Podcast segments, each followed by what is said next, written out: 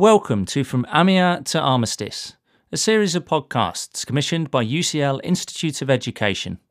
I'm Simon Bendry, Director of the UCL Institute of Education's First World War Centenary Battlefield Tours programme. In August 2018, students from across the United Kingdom joined students from France, the United States, Canada, and Australia on the Western Front to commemorate the Battle of Amiens. This series, recorded largely on location during that battlefield tour, tells the story of the Battle of Amiens in the wider context of the First World War and the road to armistice. In this podcast, we mark the centenary of the Battle of Amiens with a series of reflections from representatives of the Allied nations recorded during the battlefield tour at the Chateau de Flixecourt and Amiens Cathedral. First question that many of you are asking is why have we made that journey across from Albert this evening to come here? On the 7th of August 1918, at a chateau in Flixecourt, General Rawlinson and his staff had set the wheels in motion for an attack close to here near Amiens. It was from this town that Rawlinson's staff kicked off the Battle of Amiens. What we've done is to create a short film for you that will just introduce, in Rawlinson's words, the significance of the centenary that we commemorate tomorrow.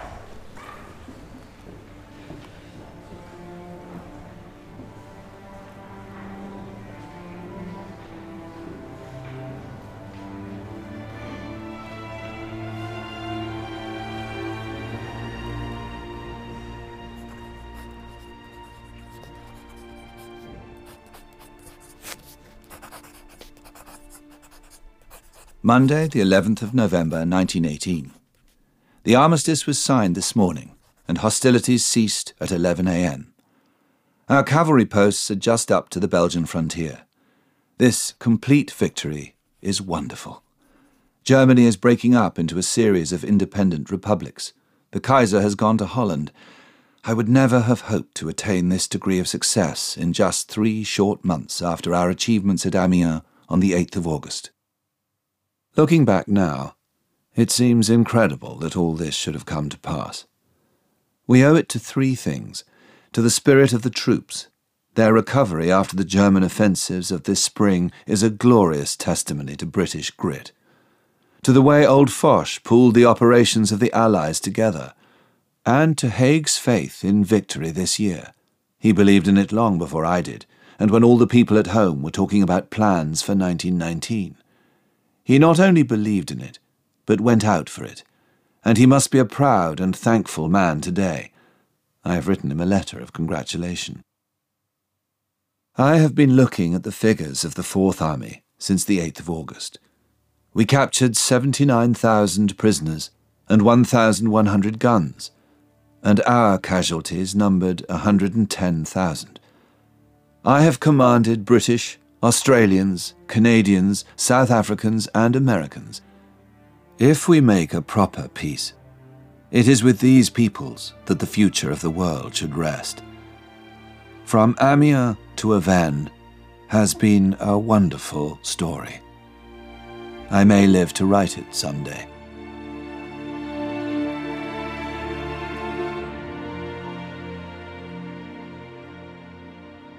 Jeremy Wright, I'm Secretary of State for Digital, Media, Culture and Sport. This experiment, Amiens 100, is a way in which we can bring together a variety of different nationalities, students from a variety of different countries, to come together and understand and learn together. That is an experiment to a degree, but it isn't new because it reflects the process that happened at the Battle of Amiens and in the Hundred Days campaign beyond it of bringing together a variety of different nations, contributing the best they have to offer, working together in order to turn the tide in this terrible conflict. So I think there's a wonderful symbolism about this program. It isn't just a way of giving young people an opportunity to understand better the First World War, though it undoubtedly does that very successfully. It's also a way of demonstrating to them in a very real sense what made the difference here And what I think made the difference here was the ability to work together to derive the best you can from a variety of different groups of people, all with different backgrounds, and put something together that made a real difference. And I think they're learning that here in very real, practical senses. So for me, this is a hugely successful program, and I hope that all those who've participated in it take home the lessons they've learned and have a real sense of fulfillment from what they've understood here. I'm Andrew Murrison MP. I'm the Prime Minister's Special Representative for the commemoration of the centenary of the Great War. For me, Amiens is the beginning of the end. It marks the point at which the fighting during the Great War shifted from being pretty static to being very kinetic, much to the surprise of many of those involved at the time. So, 100 days later, we have armistice, the end of the Great War and cause for much thanksgiving. But we have to explain how we got there from the stasis that characterizes much of the Great War period. And Amiens really gives us a clue to that. It's the arrival of the Americans, for example, in large numbers. It involved a large number of allies working together. It involved mechanization. All of that, together with the demoralization of the German army at that time, meant that a huge amount of progress was made during this battle and in the days that followed, which led ultimately to peace in November 1918. What we're doing now is marking the beginning of that journey from what most people associate with the Great War, and that is the awfulness of trench warfare and stasis, to the blessed relief of the end of the Great War 100 years later. My name is Monique Seefried. I am a commissioner on the US World War I Centennial Commission. I am here because I have an enormous amount of gratitude. You can hear from my accent that I am originally French. So, in some ways, I represent the 20% American soldiers in the American Expeditionary Forces who were foreign born. I have such a gratitude because I am French born, for what the British, for what the American did for our country, for France, in World War I and in World War II. So it's a great honor to be a participant and also an organizer for the World War I Centennial Commission. Americans have to thank the British for allowing them to come to France because without British ships, the Americans could not really have arrived in France to help fight these last battles of the war. So, as an exchange, the British requested to have American troops fighting under British command. We have right now soldiers from three American divisions who have their lineage in the units who fought with the British during the Battle of Amiens and in Flanders also. We were in Ypres in the past two days to recognize one of those divisions who fought in Flanders. But two of those divisions fought with the British in the Battle of Amiens. We have also a group of National Guard soldiers, normally following the request from the governor of their states. During wartime, they were federalized and they were part of the National Army. So those young people today are National Guard people, are right now in Amiens, will participate in the ceremony and it will be incredibly meaningful to them. They have been extraordinarily moved by all the British cemeteries we have visited with them in the past few days. This really works so well with this student program that we are celebrating today, which is phenomenal. My name is Seamus O'Regan. I'm the Minister of Veterans Affairs for the Government of Canada. We're here in Amiens looking at a lovely evening after what's been a very hot day and really awestruck by the students and what they've managed to produce here. I enjoy the fact that they see Canada as such a badass country. Isn't that something? The use of the Canadians was clear to the Germans that something was afoot. Their contribution was so valuable. They were more or less the stormtroopers. This is a battle that was fought by intelligence and by cunning and we were at the forefront of that, so much so that to have us at the front line was a dead giveaway that something was happening. And that's just not how we think of Canadians, you know, very amicable. Of course we are. But in a fight, uh, we were capable of doing some very, very effective things. The stronger thing, though, to be honest, is that these students are getting their heads around the complexities of war. A bunch of strange coincidences can happen, and with bad judgment and poor action, suddenly we find ourselves with such devastation. And yet these men fought, and they fought bravely. And that resonates. Hello, I'm Colonel Scott Clingan. I'm the Australian Defence Force Attaché for Commemorations based here on the Western Front. I've been fortunate to have this job for the last five years over the centenary of the First World War, uh, looking after commemorations uh, in France and Belgium. Amiens 100 is a special event because for the last four years we've had a lot of commemorations about disastrous battles and disastrous attacks. Amiens 100 really shows the turning point in the war where the Allies finally got on the front foot. As you'll see by the commemoration tomorrow in the cathedral, it's not in a cemetery, it's not a dour event, it's more an event to say that the war has turned and we're heading towards what will be in 100 days' time, finally the end of World War One. That's not to say it's not a sad time, a reflective time, but it is a turning point where I think a lot of people can reflect from this point forward. The war did certainly change and moved to where a lot of people could finally see an end to what had been a lot of misery for the four preceding years. I'm Colonel Anthony Egan, I'm the Australian Defence Attaché posted to Paris. and I've been here for three years. The importance of the Battle of Amiens from Australia's perspective is the role that Australia played as a part of the Allied nations in the battle itself.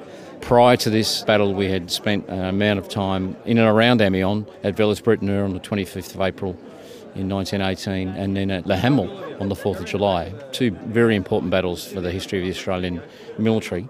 But Amiens represented the point where the Allied nations turned the tide, and it was important for Australia to be part of that. It was the first time that our entire force, the five divisions, had fought together under the banner and the leadership of John Monash at the time. General Monash was a consummate planner, he was an engineer, he was an artilleryman. He, above all of our commanders, learnt the lessons of previous battles. He knew what was required. From the soldiers' perspective, they never thought it was going to go as long as it did. They'd get across there, do what they had to do, and then get home for Christmas and help out old Blighty. But the truth was something completely different. It was very dark days. They fought for each other, they fought for themselves, they fought for their families. For such a small country, in terms of the numbers that we had available, it was quite a large percentage that made the journey across to fight on the Western Front. And I don't think there's probably an Australian family from those days that still exists now. It doesn't have some family member that was involved at some point in World War One. Je m'appelle Mayel, j'ai 12 ans. Je pense que euh, la commémoration euh, reflète la paix qui a eu après la guerre euh, qui a été très sanglante. Euh, on est à Amiens dans la Somme et euh, on se trouve euh, où s'est déroulée la guerre. Donc c'est un honneur de se trouver ici. Bonjour, je m'appelle Adèle, j'ai 11 ans. La commémoration, la fin de la guerre, pour moi, c'est détruire les barrières. Les Allemands, ils nous ont descendus jusqu'ici, à la Somme, et grâce aux Britanniques et tous nos alliés, on a réussi à remonter jusqu'en novembre. Bonjour, je m'appelle Ryan, j'ai 12 ans et j'habite à Versailles. La commémoration d'Amiens, pour moi, ça signifie euh, des choses positives pour l'avenir. S'entendre avec des personnes qu'on ne connaît pas, euh, qui viennent des pays étrangers. Parler avec eux et c'est bien. C'est bien pour le futur. Hello, I'm Bob Lewis, the director of the British Council of France. Today we're thinking about Amiens and the battle. It's been very special to come here and see, first of all, this huge interest in something that happened 100 years ago and the fact that it has a bigger meaning today than we ever thought 10, 20, 30 years ago. We're listening to the noise of a thunderstorm, the first one after two months of very, very dry weather. A hundred years ago, our troops from all over the world, both sides really, were having to deal with tremendous hardship. And to think that we can still now remember them and do something to commemorate is essential. I come from the UK, but I've been in France now 25 years in the schools here in France, they really do talk about the war as something which is a learning experience.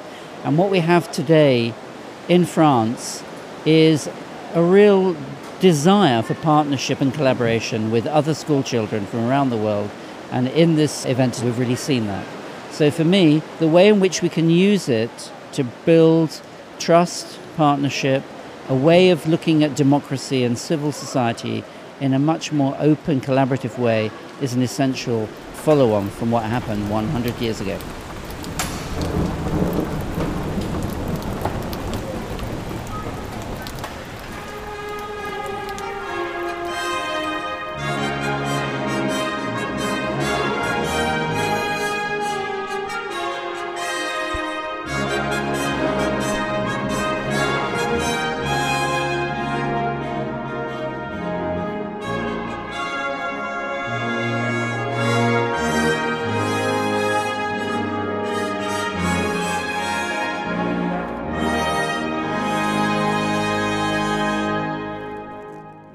Paix soit avec vous.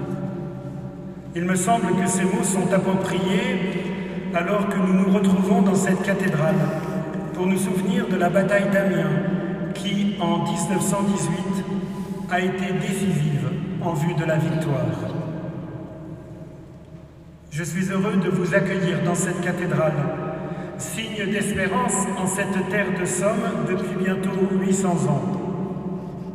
Je voudrais saluer tout particulièrement les représentants de nos alliés, qui venant pour certains de l'autre bout du monde, ont été essentiels pour mettre fin à la Grande Guerre. Des soldats de Grande-Bretagne et d'Irlande, d'Australie, du Canada, de Nouvelle-Zélande, d'Afrique du Sud et des États-Unis d'Amérique sont venus se battre aux côtés de l'armée française. Ils ont fait le sacrifice de leur vie pour nous permettre de sortir de ce conflit désastreux. Il est important que nous puissions ensemble les honorer. Je salue aussi les représentants de l'Allemagne qui nous ont rejoints. C'est tous ensemble que nous souhaitons bâtir notre avenir.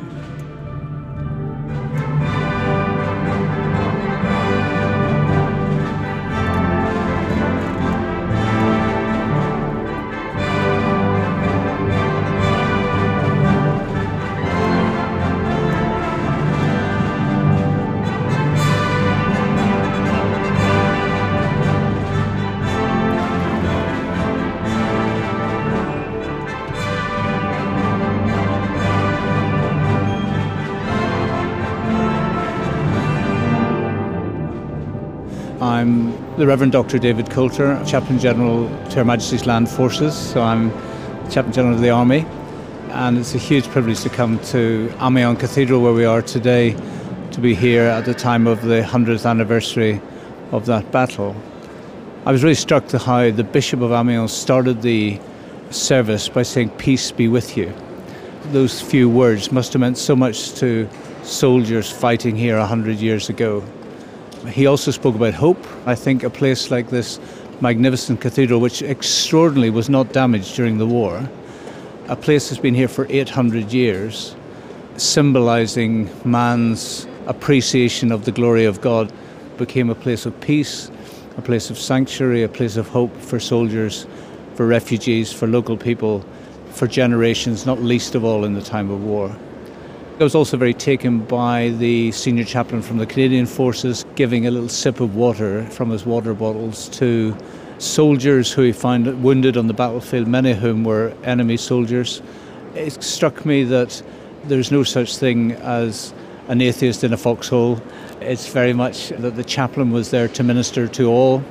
I think part of the chaplain's role is to bring men to God and God to man, and particularly in a time of battle and a time of war, which happened certainly during the First World War and absolutely ever since. I think the chaplain's presence does three things.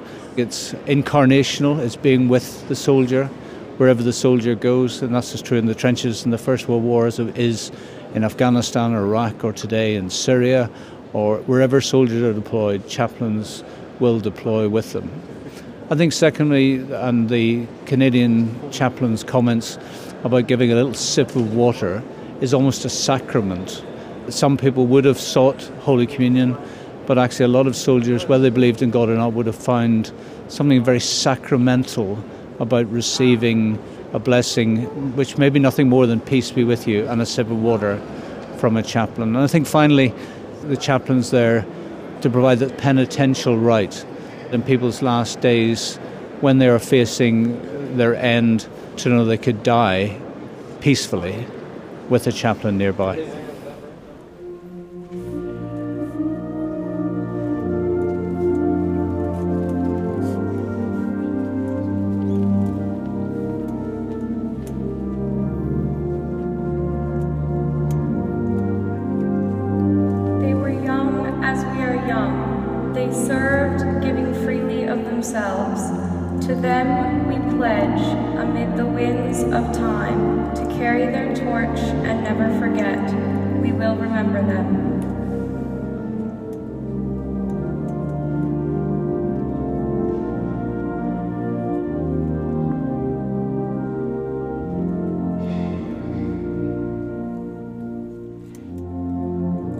It is foolish and wrong to mourn the men who died. Rather, we should thank God such men lived.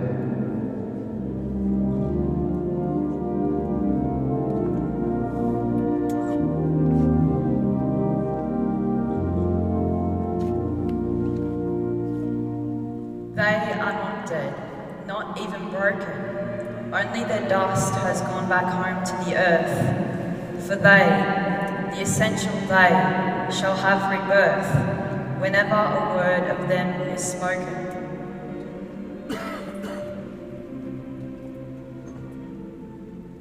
Ceux qui pieusement sont morts pour la patrie ont droit qu'à leur cercueil la foule vienne et prie. Entre les plus beaux noms, leur nom est le plus beau. Toute gloire près d'eux passe et ton éphémère.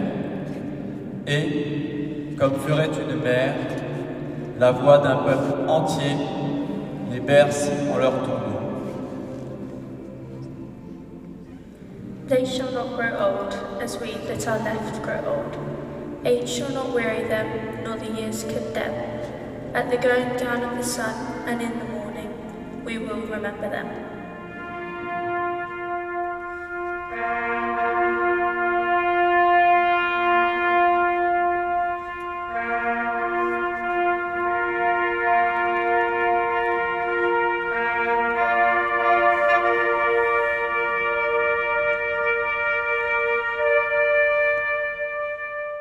My name is Nick Perry. I head up the Department of Justice in Northern Ireland, and I'm here in Amiens Cathedral representing the Northern Ireland Executive as one of the devolved regions of the United Kingdom.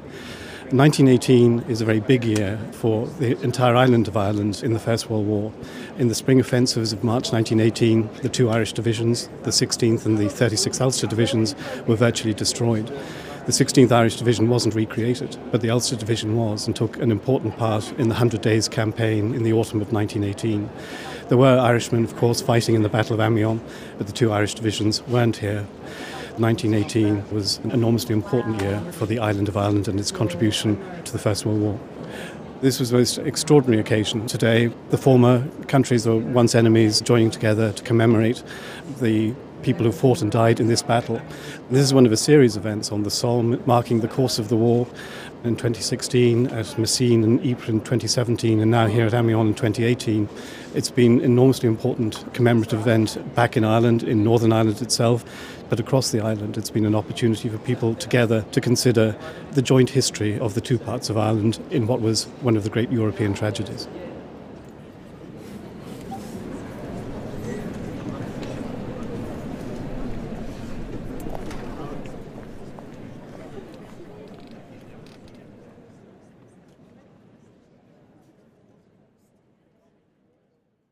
You have been listening to From Amiens to Armistice, a Chrome Radio production for UCL Institute of Education.